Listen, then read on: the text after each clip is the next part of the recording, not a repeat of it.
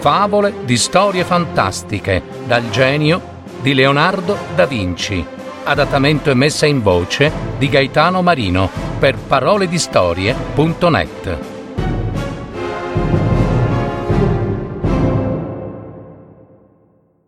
Il cardellino e la libertà.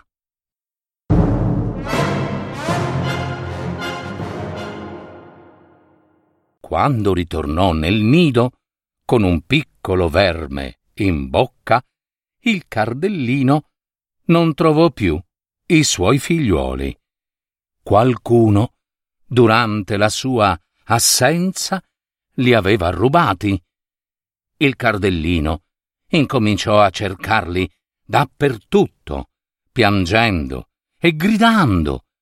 Tutta la selva risuonava dei suoi disperati richiami, ma nessuno, nessuno dei suoi figliuoli rispondeva.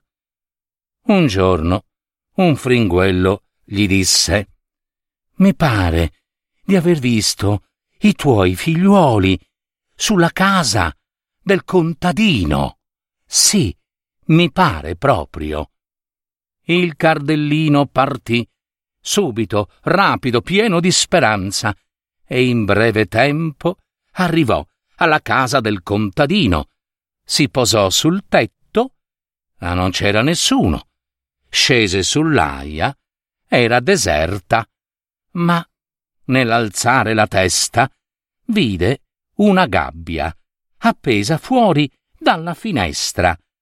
I suoi figliuoli erano lì dentro, prigionieri in gabbia.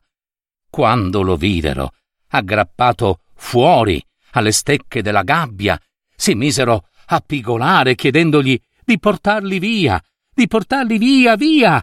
E lui, e lui cercò di rompere col becco e con le zampe le sbarre della prigione, ma invano. Allora, con un grande pianto, li lasciò. Il giorno dopo, il cardellino tornò di nuovo sulla gabbia dove erano i suoi figli. Li guardò e poi, attraverso le sbarre, li imboccò uno per uno, per l'ultima volta. Infatti, egli aveva portato alle sue creature il tortomalio, che era un'erba velenosa, e i piccoli uccellini s'addormentarono per sempre. Meglio morti, disse il cardellino, che perdere la libertà, figliuoli miei.